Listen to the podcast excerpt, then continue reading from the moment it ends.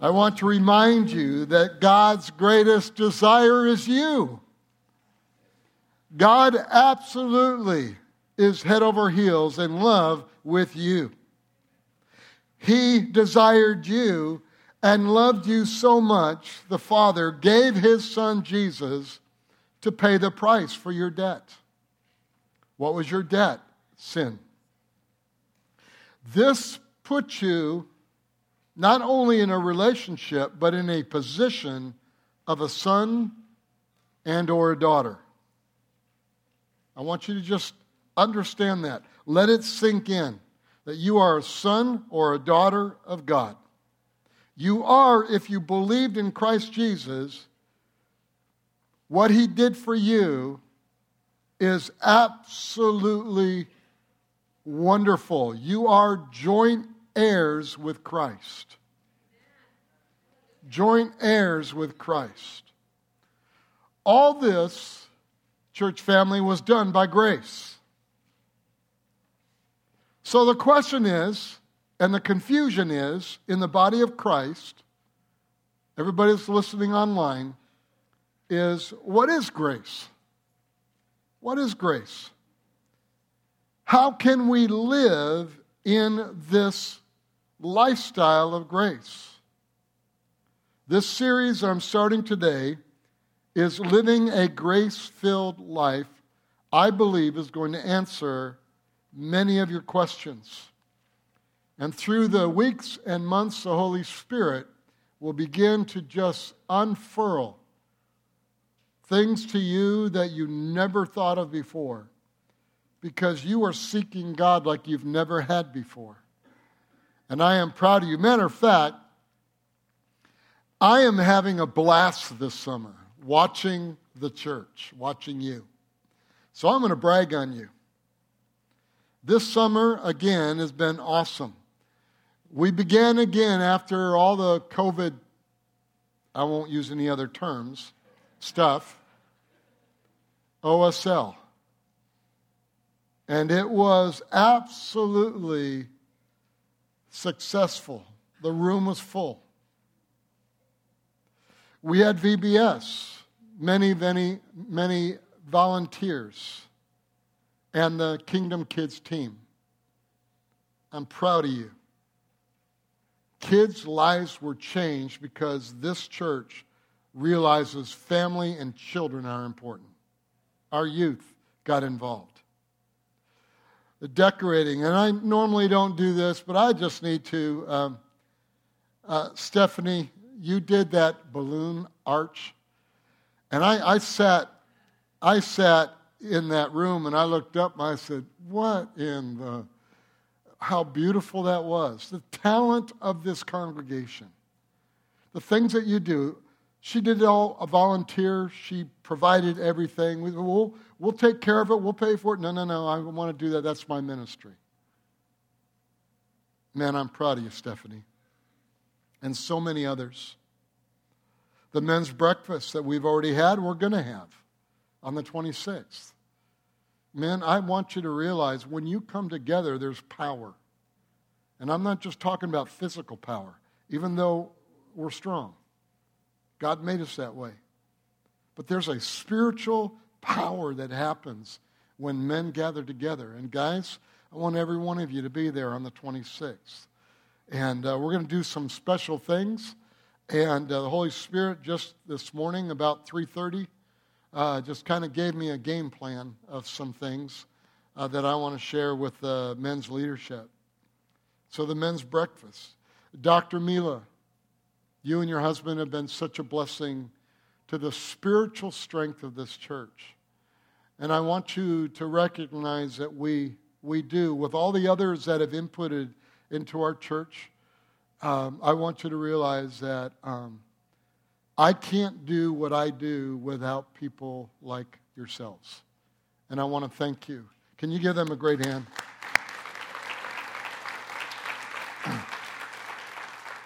With everything going on, the busyness of life and the busyness of trying to spend time with your, your families on vacation, the ushers, you have just gone the extra mile.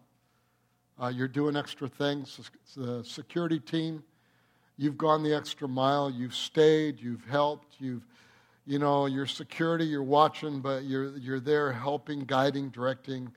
Uh, powerful. Staff, you've gone the extra mile. Um, just amazing. Um, the men's leadership team, uh, Forged, uh, you guys are amazing. You guys uh, just really, I watched you even Saturday morning when I went into the kitchen watching you guys joking around, laughing. But I want to tell you, it was spiritual joy that was taking place. And that rubs off on other men and young men especially. The shepherd elders and the council, thank you. Our worship team has just absolutely grabbed the hold of what the Holy Spirit has been telling us as a church. And you have absolutely heard the voice of God, and you are doing the job that God literally has said. and I want you to know that God's going to um, just put a greater anointing on you, and people are going to hear of who you are in a greater realm, and you will be involved a lot more in a lot of other things, penetrating the darkness of, of what the darkness in our cities that are there. Amen. Last of all, for the Holy Spirit who has anointed all of us to succeed. Because that's the expression of the love of God. Has anointed you to succeed in this life. So, what's so amazing about grace? Let me give you why I believe, again, why the Lord has asked me to teach on grace. You might say, well, you know, Pastor, I, I know grace. I've been saved a long time, and I know I'm saved by, by grace through faith.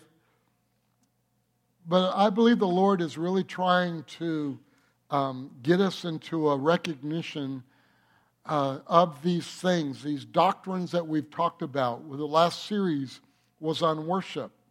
And worship is, is literally a doctrine, it is something that is spoken of in the Word of God by God for us to walk in to be worshipers, but He's also uh, wanting us to be able to live our lives with this amazing grace. Look around you. How many people don't know the grace of God and don't understand the grace of God? When I was studying, I, I stopped and, and I did something. I came back, and, and as I was walking to my desk, um, the Holy Spirit just kind of nudged me with this thought How many believers live with a sense of shame and condemnation and fear and of failure? Oh, I know grace, I know faith, but they're living with shame, condemnation, and fear and failure. Or how many believers are performance oriented? and perfection driven. Perfection driven is a negativity of someone who really does things well, administrative and stuff like that. But to be perfection driven is a negativity of that that can create all kinds of, I'll just say it, health problems. How many in our congregation or listening online or will hear this in other nations. How many have a father wound? How many have a mother wound? How many live discouraged? And in that discouragement become depressed because they feel like they never measure up in their minds.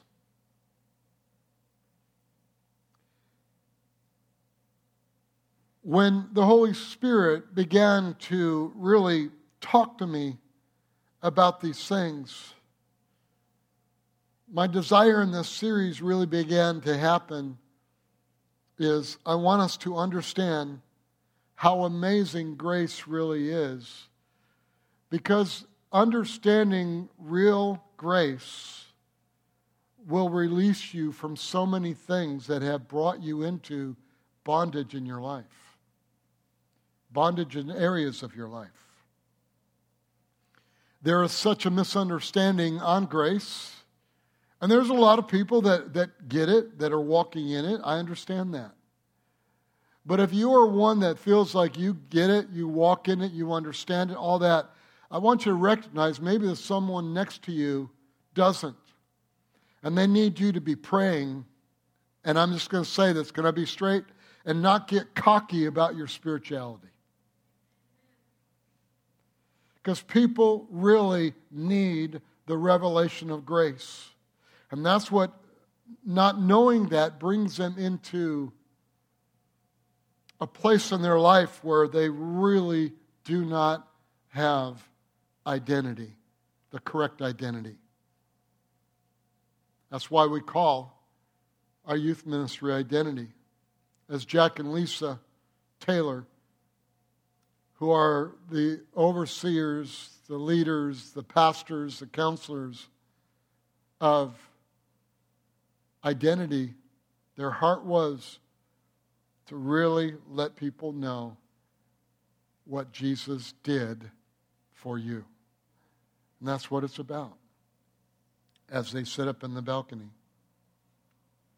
So here is a description of grace by those who do not, don't understand grace. And I want to say to you, it is a deception. So let me give you a little example. They say grace is like the oars on a boat. We are in the boat, and there is a current that is pulling us towards hell and God has provided us oars. That's His grace. If we keep rowing, we will get to heaven. If we keep rowing, we'll get to the place where God wants us to be. That's the way many think about grace. But if we ever quit, quit what? Rowing, we go to hell. And life goes to hell. That story is not grace. That story is amazing you. You trying to make it happen. You trying to make all things work together for good. That's not grace, that's works. Let me just say it this way between you and God, God is the one that's amazing. Between me and God, God is the one that's amazing. And I would rather live my life based on who God is and what God has done for me than what I can do. There were a hundred pastors that were polled, and they were asked the question, What is grace? Over 90% answered with a typical statement unmerited favor. Hold this thought. But only a few said divine enablement. Divine enablement. Now remember the question asked, it was this What is grace? Those that answered divine enablement, let me ask you, are they right or are they wrong? Divine enablement. I want to tell you, according to grace, their answer, divine enablement, is 100% wrong. I respect the office of the pastor. I stand it. I supervised and oversaw hundreds of pastors but they are 100% wrong. And what I'm going to show you through the Word of God, I'm going to be 100% right.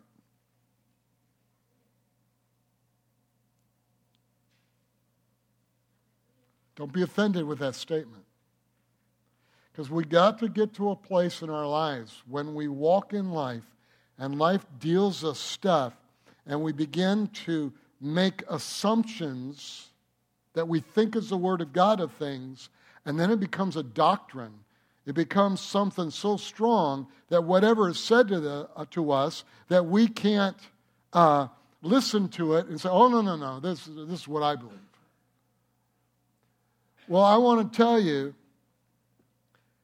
the work of the cross is what God decided, and it was by grace, and it doesn't matter what I decided about the cross.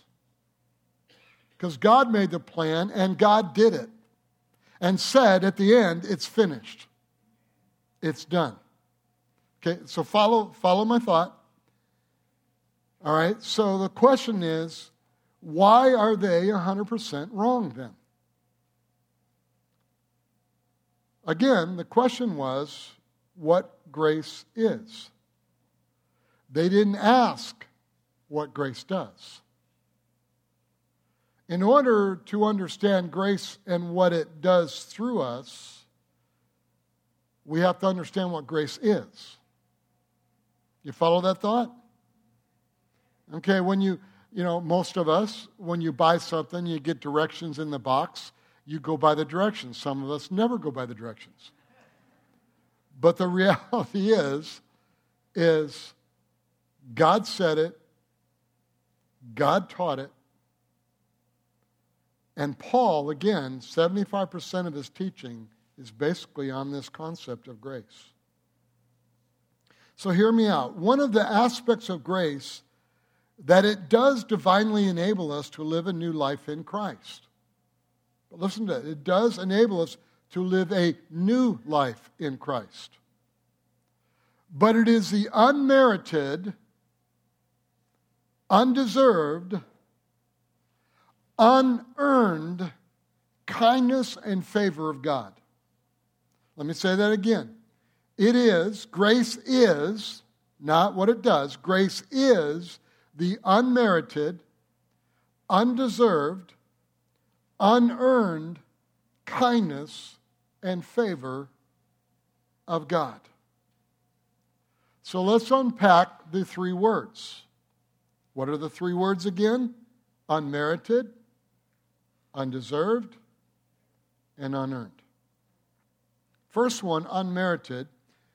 In Ephesians chapter 2, if you could quickly turn to that, or click on your tablet, Ephesians chapter 2, verse 8 and 9. We're going to begin to uh, tear this apart, but what, I, what I'm telling you, we're taking a couple months on this subject. We're going to cover different aspects of grace, but we're going to stick with grace here because I want to deliver us, the body of Christ, the whole body of Christ, from what we think it does instead of knowing what it is. Because if we don't know what it is, what we do will be skewed and deception will come in. This is so important because this is such a huge area of our walk with God. This allows you, grace allows you to walk through tribulation with joy because you know grace. You know God. You know who He is and what grace is. Verse 8 By grace you have been saved through faith.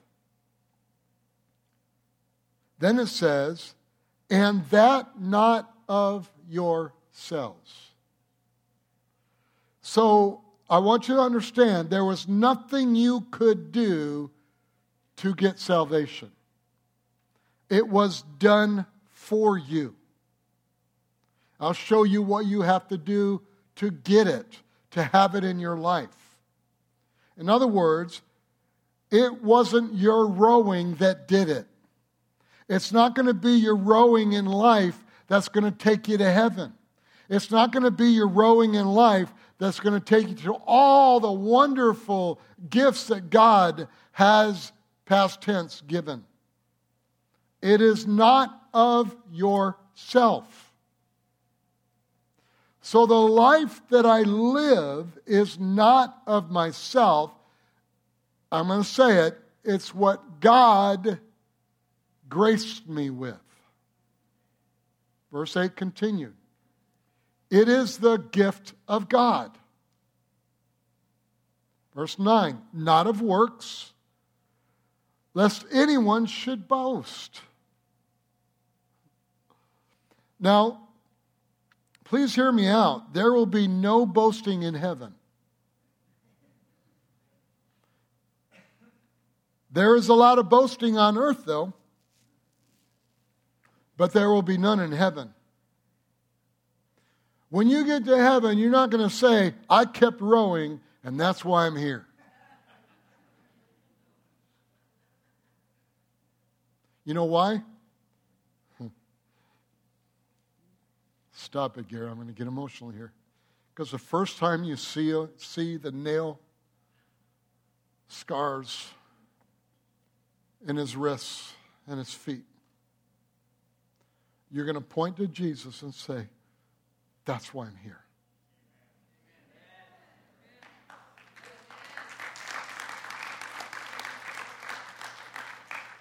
That's why I have the life that I can live. Living a grace filled life. You're in heaven because of Jesus. It is unmerited. Grace is. What is amazing is when you got saved, you knew it was unmerited because you knew where you came from. But 20 years later, after all the good things you've done, somehow we think we've gotten a little closer to his goodness in our own goodness. Isaiah 64 6 says this Even our righteousness is of filthy rags.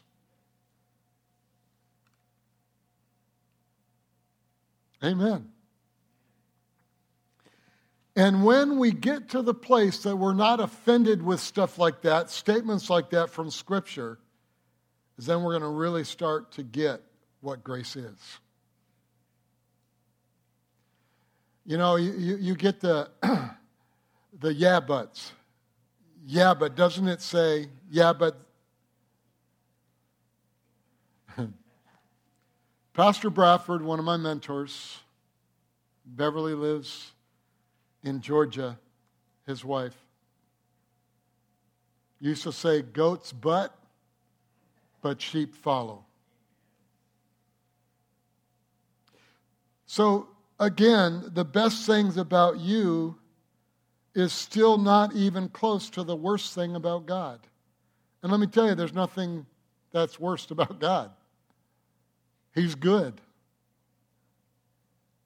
So, what a real father does, they take care of it when you do something stupid. Follow me with this thing called stupid. Has anyone ever done anything stupid in life? All right? What a real father does is he takes care of it. And I want to tell you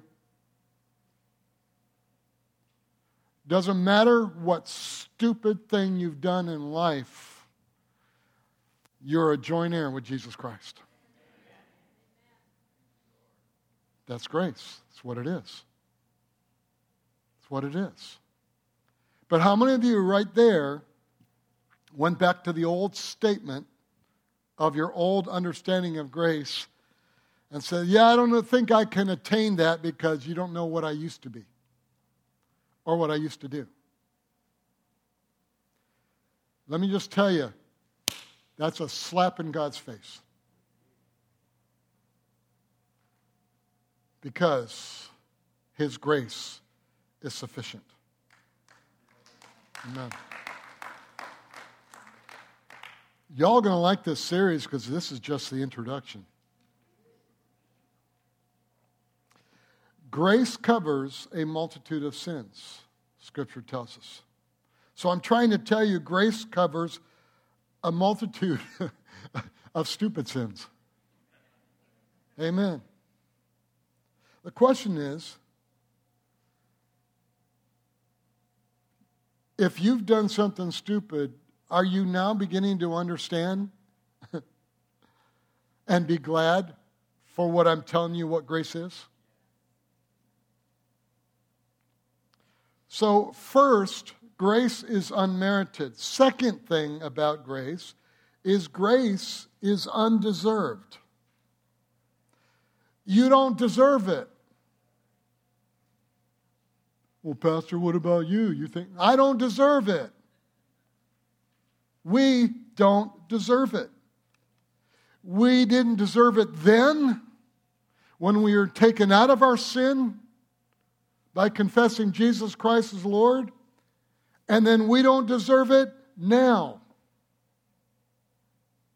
No matter all the great, I just bragged on all of you. You guys are awesome. But you, you don't deserve the grace. You can't be good enough for it. Even though we're leaders, we saw the great group of people up front here even though we're teachers. On and on. Marketplace, business people that are funding ministries.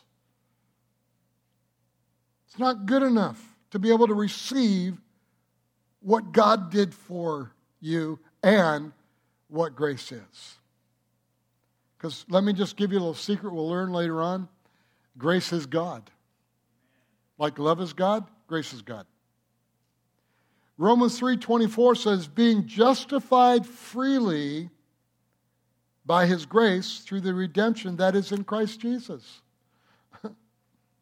so now let's dig a little bit deeper in, in this introduction. Let's look at the, the word grace in the Greek. Now the English pronunciation is charis, C H A R I S. It's actually pronounced haris like H.A. Reese. Now, I know people have named their daughters Carice, so don't go home and call them Haris, all right? Carice is fine. But Haris does mean unmerited favor of God.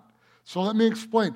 This word was a cultural word before it was a scriptural word. So the Holy Spirit chose a cultural word to express the grace of God because when you understand the cultural word and the meaning of it in culture of the day, then what you're going to see is the perfect picture that takes place with grace. So the culture meaning is this, and we've all done this, okay?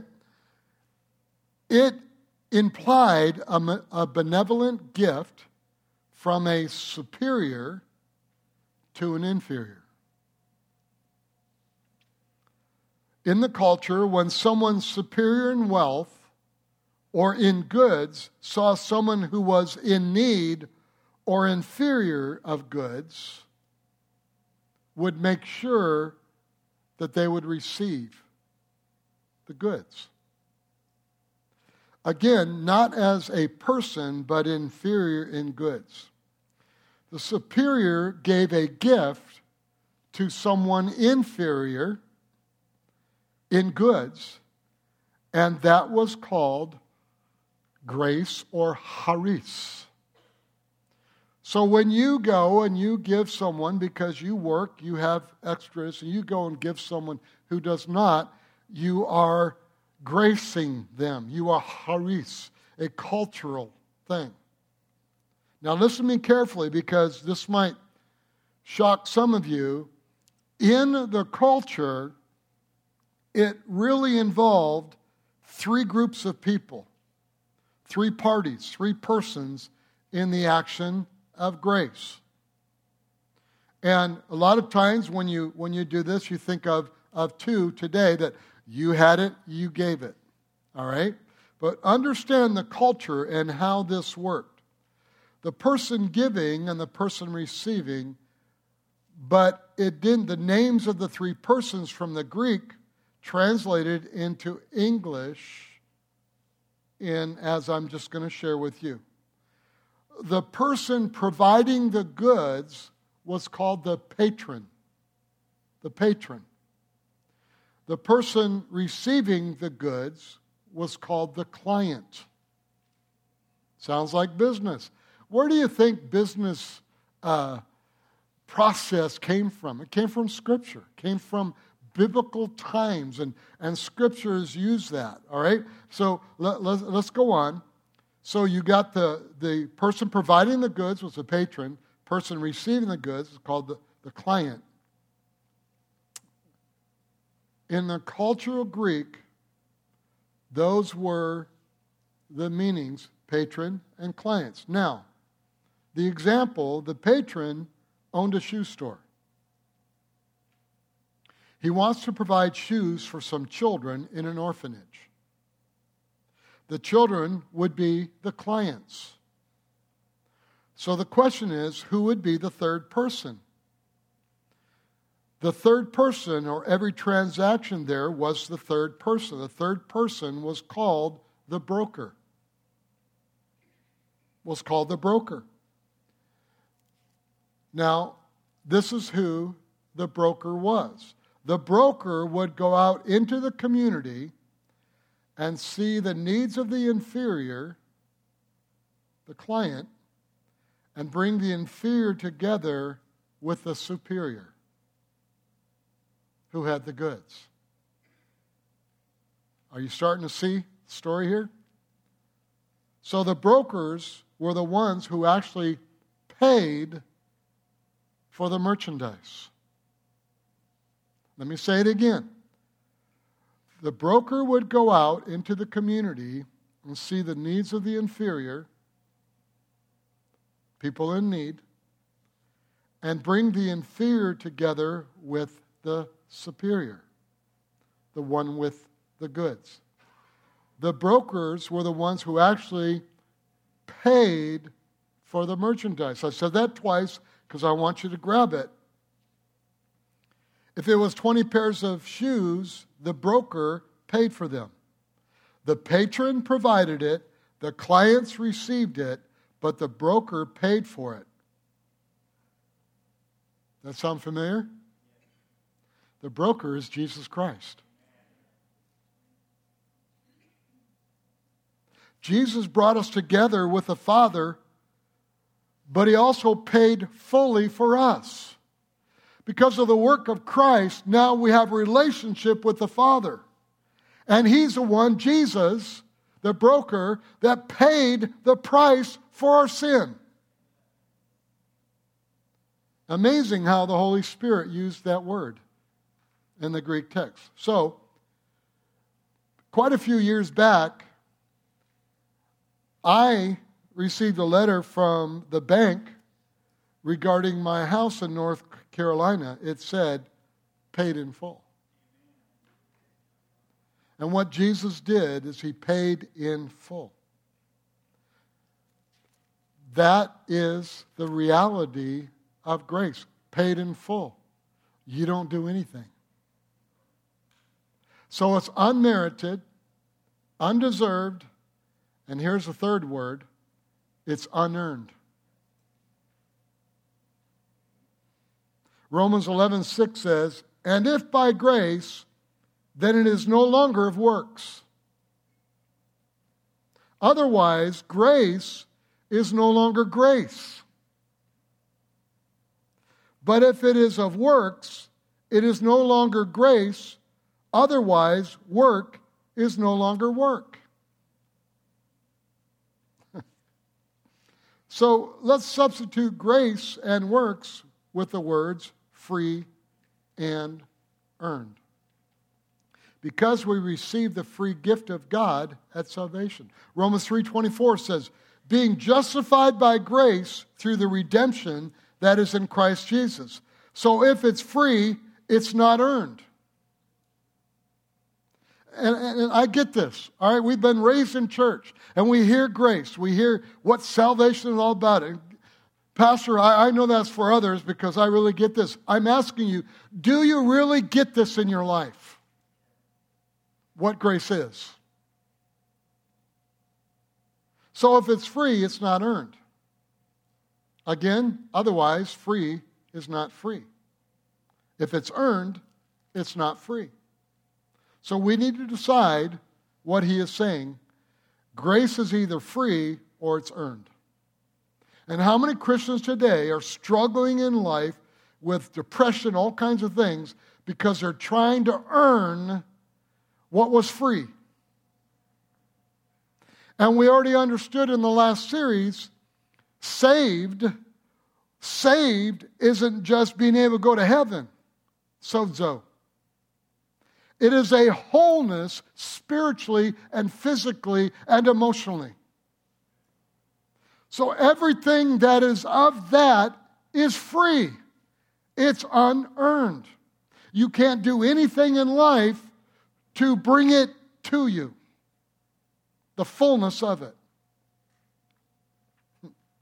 So, we need to decide. And if it's grace, then he said it's not earned. If it's a gift, you cannot earn the gift. The gift was paid for. It wasn't paid for by you, but paid for by Jesus, the broker. You were the client. The Father had the goods. The Bible says all good things come from the Father above. I, am seeing lights just going, this is cool, Pastor.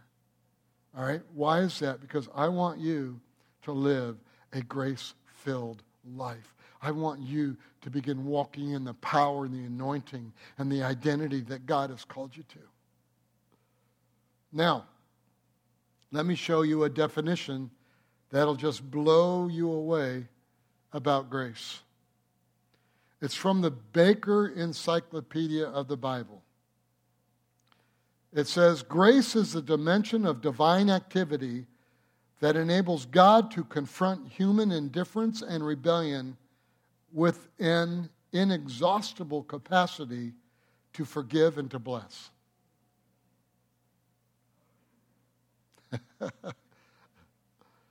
Exha- inexhaustive. In other words, it's all there.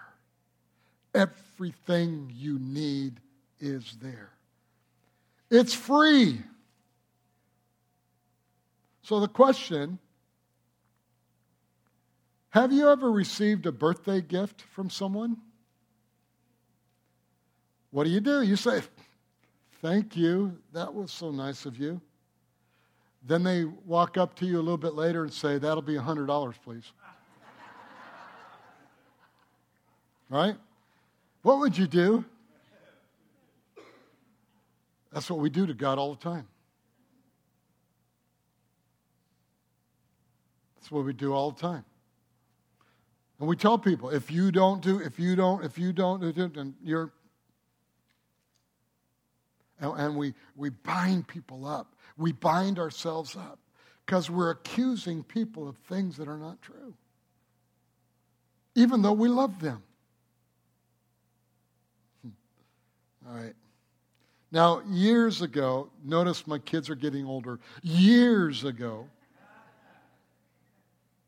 my kids would walk up to me and say, Happy birthday, Daddy. And they'd give me a gift. And I'd open it up, and it's a really nice gift. A little bit later, I'll ask my wife, How much did I have to pay for this gift? right? Yeah. They stopped doing that about a year ago, though. No, I'm just a kid. I love my kids. See, when you open up these gifts from God, how much did this cost me? What does it cost you? it was free. But you have to live in it. Understand that. You have to live in it. If you don't know what it is, it's hard to live in it, and it becomes works to earn it. But it's unearned. You can't earn it. You live in it because of relationship. It's free, it's done, it's there for you to walk in it. Now, we're going to get a lot deeper in this. This is just introduction. But I want you to know, folks, do you realize how much you have to work with? That's free, that God's already given you? In our world, people argue about grace you never heard of. And I'm going to show you. Um, I've been in meetings where people were bringing up all these uh, Tertullian grace, Augustinian grace, Pelagian grace. Some of you may have heard of these. Calvinism, Arminianism. We still have leaders in the body of Christ arguing about grace today. I'm not here to argue with you. I'm trying to tell you God's right. And I'm teaching you what He said. So, what do I think about grace? My answer is this very simply I was lost, but now I'm found. Let me just say this to you. You were lost, but now you are found. And it's free. That's grace. That's God. I'm going to just read to you a little bit of a story and um, it's a picture of grace and just the action of a father with his son and and the, the gifts, the goods that were given, and the ability by other people to provide everything that was needed. It's about a father and son, son named Rick and Dick Hoyt. Some of you may have heard the story. Rick was born with the umbilical cord wrapped around his neck. Because of the oxygen was cut off to his brain for a while, he had never been able to walk or to talk. But they found out as he was growing up that Rick was extremely intelligent and was trying to communicate. So Dick and Judy, his mother, taught him the alphabet, even though he could not talk, uh, by using his eyes. In 1973, uh, when I was a freshman in, in high school, think about the technology back then. A group of engineers invented a computer for him where he could move a cursor with his eyes and highlight letters and then bump something on the computer like a mouse and speak words for the first time. Now, today, of course, you know it's advanced, but it's still used today for the people in the same predicament. They invented it for the young man, and out of that invention for the young man, many other people through the years have received blessings because of that. When he was 15, one of his classmates was in a huge auto accident and became paralyzed. And so there was a flyer, paper advertisement. They were going to run a 5K race to raise money for him. Rick, through the computer, tapping letters, he said, I want to run in that race and help my friend. His dad, who was not a runner, began to train so that he could push his son in a wheelchair in that race.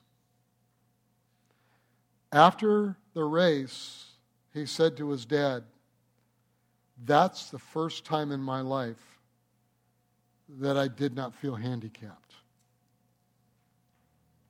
So his dad continued to train.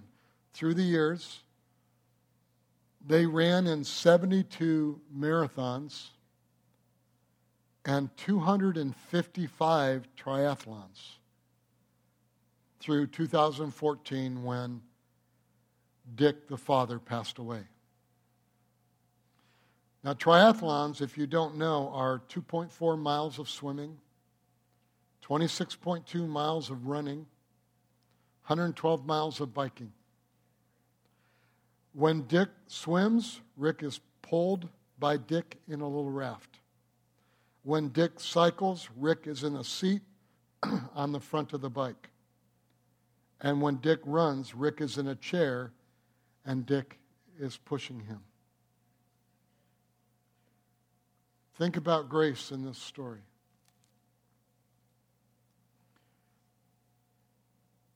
I'm the young man in the chair.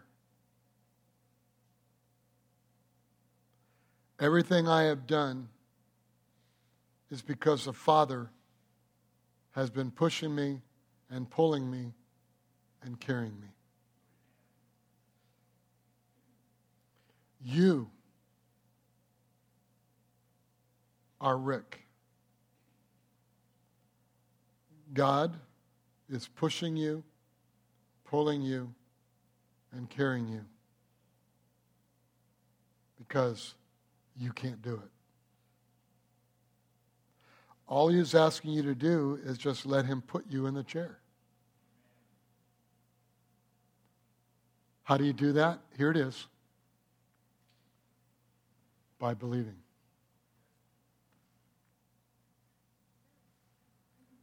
By believing in your heart Jesus Christ went to the cross and died. And on the third day, he rose from the dead with total victory, defeating death, hell, and the grave.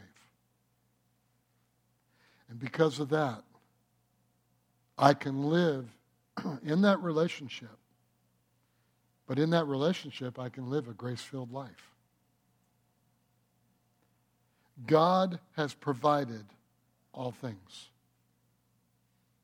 It is by grace through faith, believing. The problem is, is I want to keep getting out of the chair and doing it my way. I want to keep doing all this stuff for, for me because, you know, I, hey, I've been, I've been in ministry 45 years. I know this stuff.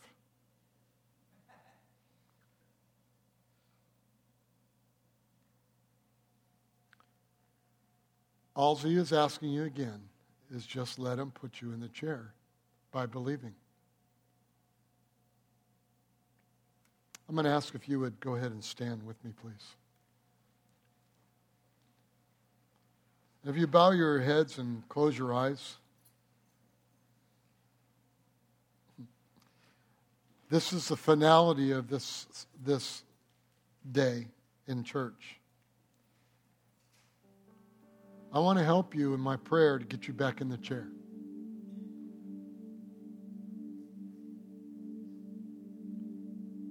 You're here today for a specific reason. There are reasons why you're here, whether it's spiritual, emotional, or physical. Will you get into the chair? Will you allow grace to be sufficient.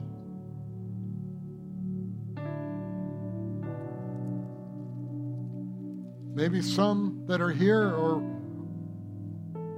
or watching online. Maybe you need to get back in the chair, or maybe in the chair for the first time. It's by believing that Jesus Christ is Lord of your life. If there's anyone here I, I can't see in people's living rooms or wherever they're watching other churches.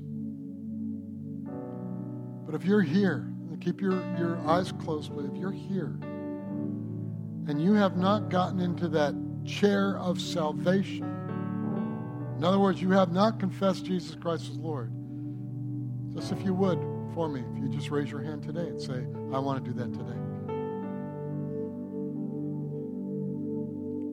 I'm looking. Okay, thank you. I see those two hands. Young men are becoming men of God. Keep your eyes closed and your head bowed. That just explains something to them. It is not about works. You just believe that Jesus Christ died for you and your sins will be forgiven by you believing and receiving Christ. And so, to the young men, and if I missed you, I didn't see your hand, just do that today. Do that now, very quietly. We, we don't, you know, everybody doesn't need to see you at that time. But if you would after, just go up to the front and tell someone that you did that. If you're watching online, I'm looking straight at the camera. If you're watching online and that's you, Either maybe you're not in church right now because you got out of the chair and you tried to do it yourself and the enemy just beat you up. And now you hate the church, you hate life. And I'm telling you, you get back in that chair, that's all going to turn around.